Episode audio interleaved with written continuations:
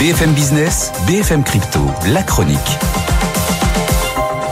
Antoine Larigauderie à Euronext. Antoine, petite reprise de souffle sur les marchés après une semaine folle. Le Bitcoin redescend sous les 35 000 dollars.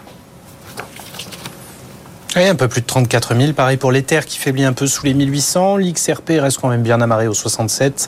C'est d'ailleurs ce dernier qui signe la meilleure performance sur 5 jours. Impressionnant, hein plus 9,8% à lui tout seul. Allez, on zoom, Antoine, sur les trimestriels de Coinbase, le géant américain des cryptos, qui a connu un trimestre un petit peu compliqué. On a eu des résultats euh, hier soir. Vous avez regardé ça?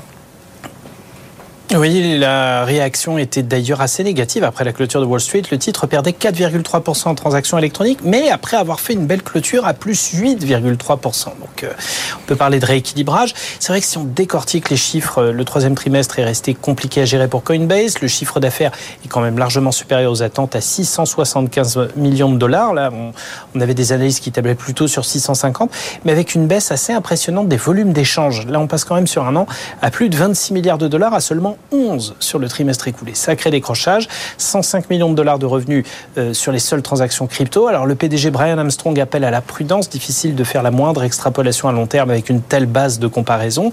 Les cours des cryptos restent éminemment volatile.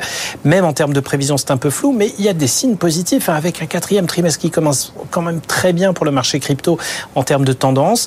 Euh, le trimestre pourrait être bien meilleur pour Coinbase qui attaque avec des finances bien plus saines. Le groupe est en train de soigner une sacrée performance annuelle en bourse, hein, quand même avec mmh. plus 140% au compteur depuis le début de l'année. Merci Antoine.